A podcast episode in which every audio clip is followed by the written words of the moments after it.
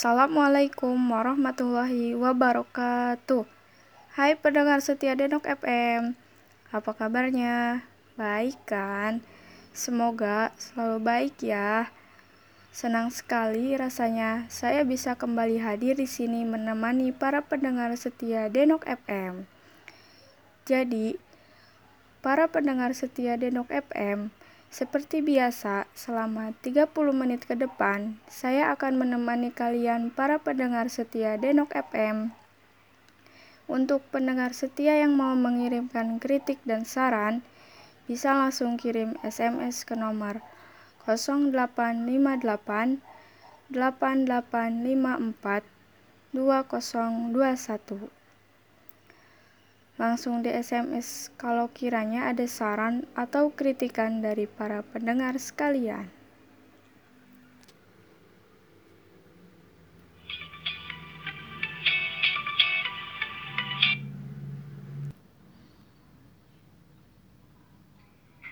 Waspada potensi hujan yang dapat disertai kilat atau petir di wilayah Jaksel atau Jakarta Selatan dan Jaktim Jakarta Timur pada siang hingga menjelang malam hari. Tulis peringatan dini dari BMKG di laman resminya selama dini hari dipantau dari Jakarta. Ketua Komite Penanganan COVID-19 dan Pemulihan Ekonomi Nasional KPCPEN Erlangga Hartarto menyampaikan perkembangan kasus COVID-19 di tanah air yang kini mulai membaik. Ia menyebut kasus aktif di tingkat nasional pun tercatat jauh lebih rendah dibandingkan kasus aktif di tingkat global. Menteri Kesehatan Budi Gunadi Sadikin menyampaikan pelaksanaan vaksinasi massal COVID-19 di Indonesia telah menembus angka 12,7 juta orang. Jaya Kombes Pol Didiet Setia Budi menyampaikan personel yang sudah divaksin mencapai 50% atau 14.000 anggota Polda Metro Jaya. Namun saat ini yang diutamakan yakni personel-personel yang langsung berhubungan dengan masyarakat. Sebanyak 10 korban meninggal dunia akibat banjir bandang di Kabupaten Flores Timur, Provinsi Nusa Tenggara Timur atau NTT pada Ahad tanggal 4 bulan April dini hari waktu Indonesia Timur.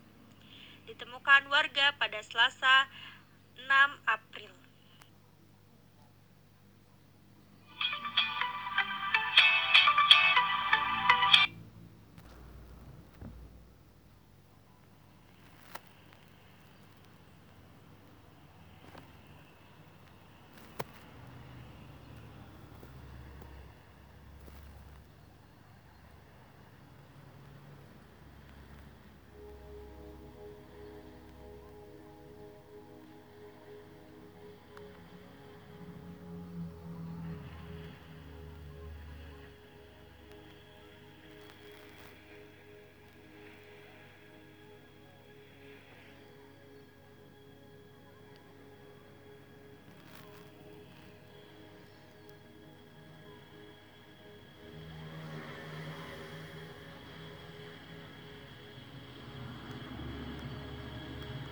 Sometimes I wonder if I'm on the right thing. Sometimes I feel like on another lane. Mm-hmm. These days I feel like I'm always behind. I'm always behind. Out and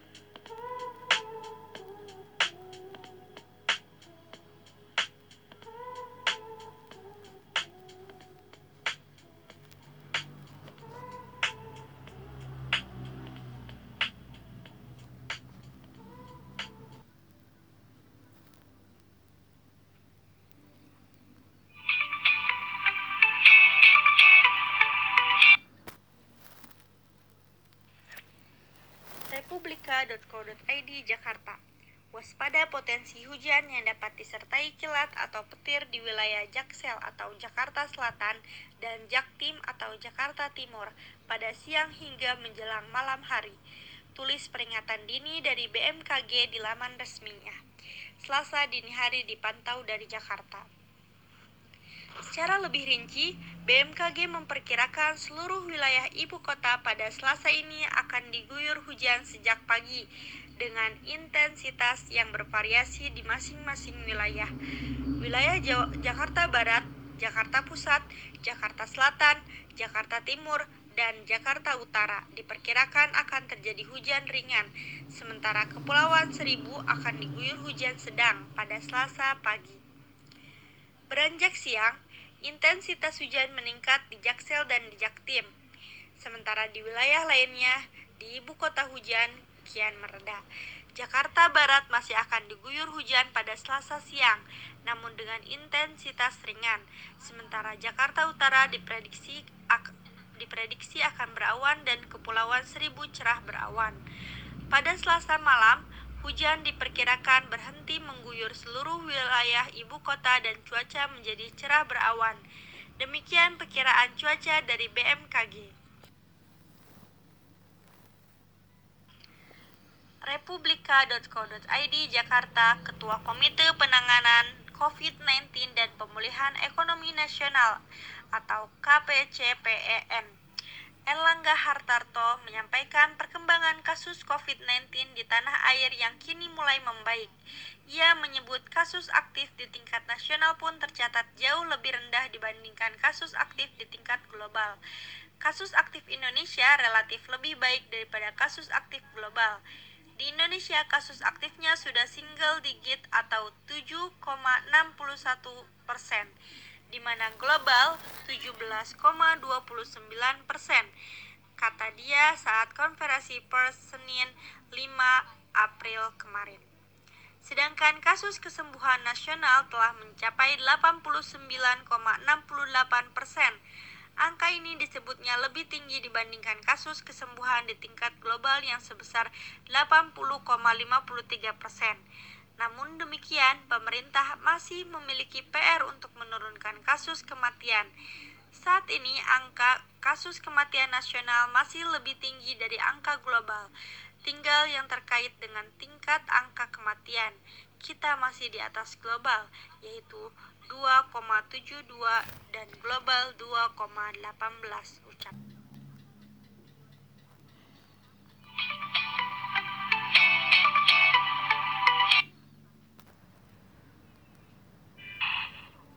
Aduh, ujian nasional bentar lagi nih. Hmm, kamu kenapa kayak yang bingung gitu? Ini nih, aku lagi bingung. Kan bentar lagi aku lulus SMA. Tapi aku bingung aku harus kuliah ke mana. Loh, kok sama ya? Aku juga lagi bingung mau lanjut kuliah ke mana setelah lulus SMA nanti. Hei, kalian berdua gak usah bingung. Mau kuliah di mana? Kuliah aja di Wika Bogor. Emang kamu mau lanjut ke sana? Mau pilih fakultas apa? Pastinya aku mau pilih Fakultas Keguruan dan Ilmu Pendidikan dong. Emang di Fakultas Keguruan dan Ilmu Pendidikan UIK Bogor ada berapa program studi sih? Di FKIP Wika Bogor ada tiga program studi. Apa aja tuh? Aku kasih tahu tiga program studi di FKIP Wika Bogor. Yang satu itu pendidikan masyarakat, yang kedua teknologi pendidikan, dan yang terakhir itu pendidikan bahasa Inggris. Wah, aku tertarik untuk lanjut kuliah di FKIP UIK Bogor. Iya nih, aku juga udah gak bingung lagi mau lanjut kuliah ke mana. Aku akan pilih untuk lanjut kuliah di FKIP UIK Bogor. Iya dong, tunggu apa lagi? Segera daftarkan dirimu di FKIP Wika Bogor. Wika, Jaya, Jaya, Jaya.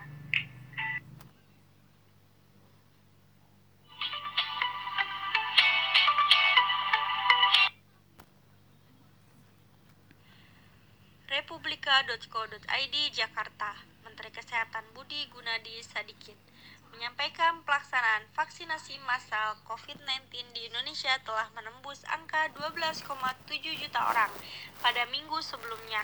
Capaian vaksinasi berada di angka 10 juta orang, sehingga dalam satu pekan terakhir ini penambahan angka vaksinasi mencapai 2,5 juta orang.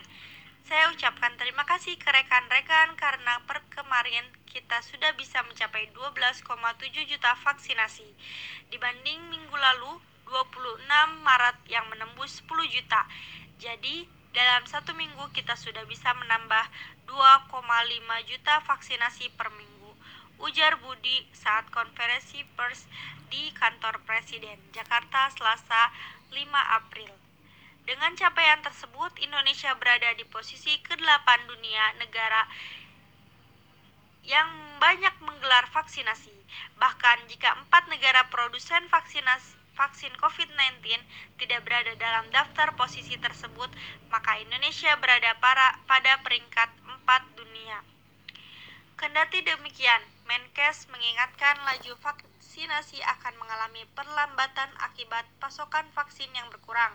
Berkurangnya pasok, pasokan vaksin COVID-19 merupakan dampak dari embargo yang dilakukan oleh berbagai negara seperti Eropa, Amerika Selatan, India, Filipina, dan Papua Nugini. Jaya Kombes Pol Didiet Satio Bodi menyampaikan personel yang sudah divaksin mencapai 50% atau sekitar 14.000 anggota Polda Metro Jaya. Namun, saat ini yang diutamakan yakni personil-personil yang langsung berhubungan dengan masyarakat. Misalnya saja, Babin Kamtibnas, petugas lantas, pemeriksa reserse itu kami dulukan.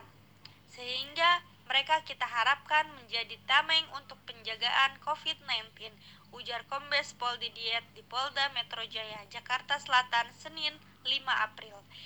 Selain penyuntikan vaksin, kata Didiet, pihaknya juga memberikan suplemen kepada personil dan jajaran Polda Metro Jaya. Namun ia mengingatkan kepada personil dan jajaran yang sudah diberikan vaksin dan suplemen agar tetap menerapkan 3M, menjaga jarak, memakai masker, dan mencuci tangan. Republika.co.id Kupang sebanyak 10 korban meninggal dunia akibat banjir badang di, di Kabupaten Flores Timur, Provinsi Nusa Tenggara Timur atau NTT pada Ahad 4 April dini hari waktu Indonesia Timur. Ditemukan pada Selasa 6 April sehingga total jumlah korban jiwa akibat bencana alam di daerah tersebut hingga saat ini menjadi 72 orang. Banjir bandang terjadi di daerah itu sebagai dampak cuaca ekstrim, ditandai dengan munculnya siklon tropis Roja pada Ahad dini hari.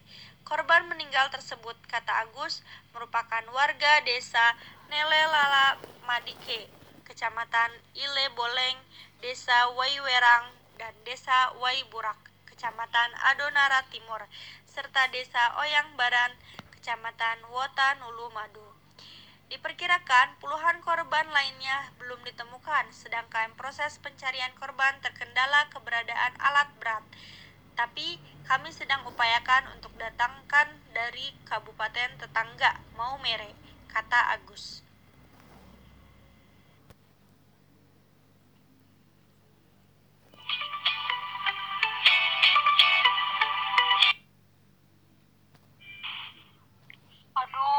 Nasional bentar lagi nih.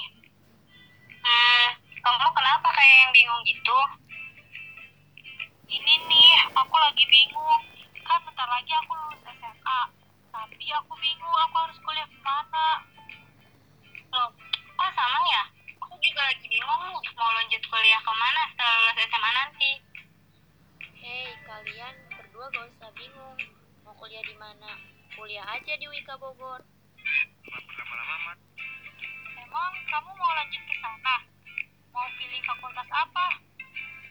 Pastinya aku mau pilih fakultas keguruan dan ilmu pendidikan dong. Emang di fakultas keguruan dan ilmu pendidikan UIK Bogor ada berapa program tadi sih? Di FKIP UIK Bogor ada tiga program studi apa aja tuh? kasih tahu tiga program studi di FIPK Bogor. Yang satu itu pendidikan masyarakat, yang kedua teknologi pendidikan, dan yang terakhir itu pendidikan bahasa Inggris. Wah, aku tertarik untuk lanjut kuliah di FIPK Bogor. Iya nih, aku juga udah gak bingung lagi mau lanjut kuliah ke mana. Aku akan pilih untuk lanjut kuliah di FKIP, FIPK Bogor. Iya dong, tunggu apa lagi? Segera daftarkan dirimu di FKIP Uika Bogor.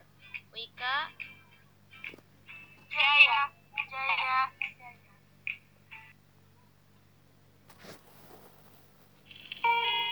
Baby.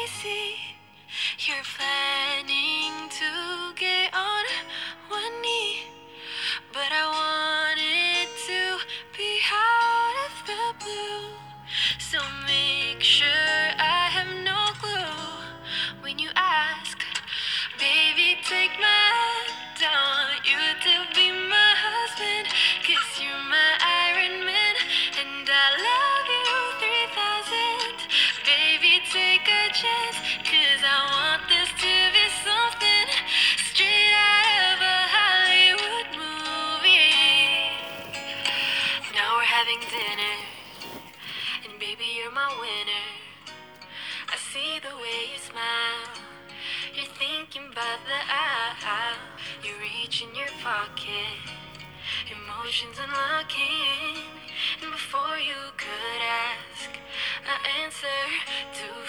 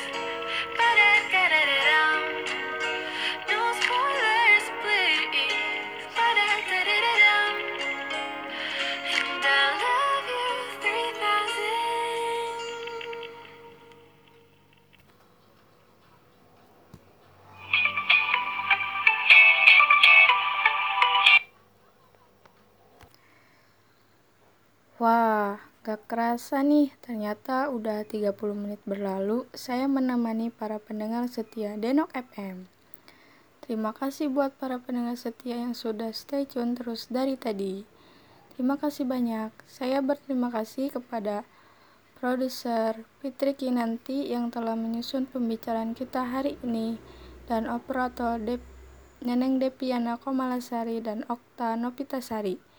Sekarang waktunya saya Siti Nurfadila Tunisa dan pembaca berita Nadia Hanifah.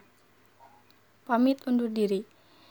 Tapi jangan khawatir, Denok FM bakalan ada lanjutannya lagi nih dengan tema yang berbeda. Kalau gitu saya pamit undur diri. Wassalamualaikum warahmatullahi wabarakatuh.